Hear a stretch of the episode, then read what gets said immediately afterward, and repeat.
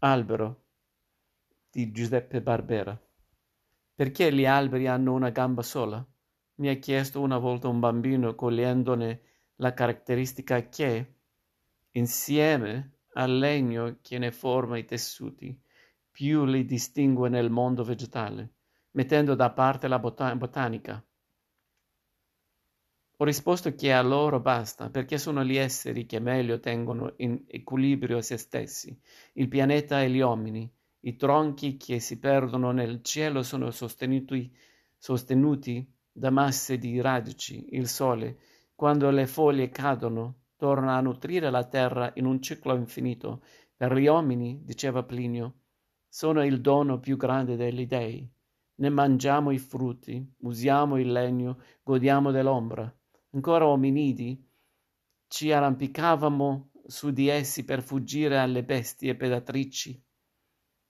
Illuminavamo e riscaldavamo le notte, notti e le grotte, attraversavamo i mari.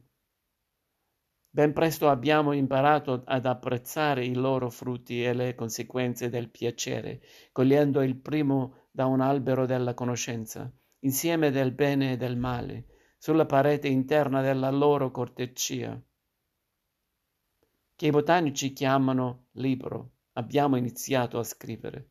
Abbiamo passato gran parte del nostro tempo a tagliarli e bruciarli, molto meno a piantarli, togliendo equilibrio al pianeta, privandolo di quelle colonne. Dicevano gli indiani che impediscono che il cielo ci caschi sulla testa. È quello che sta succedendo. Le radici non trattengono più colline e montagne che franano. Le foglie raccolgono meno CO2 che, non conservata nella materia del legno, si libera nell'aria a cambiare insopportabilmente il clima. Se non si piantano più alberi, non si raccoglierà il loro prodotto più prezioso, il futuro.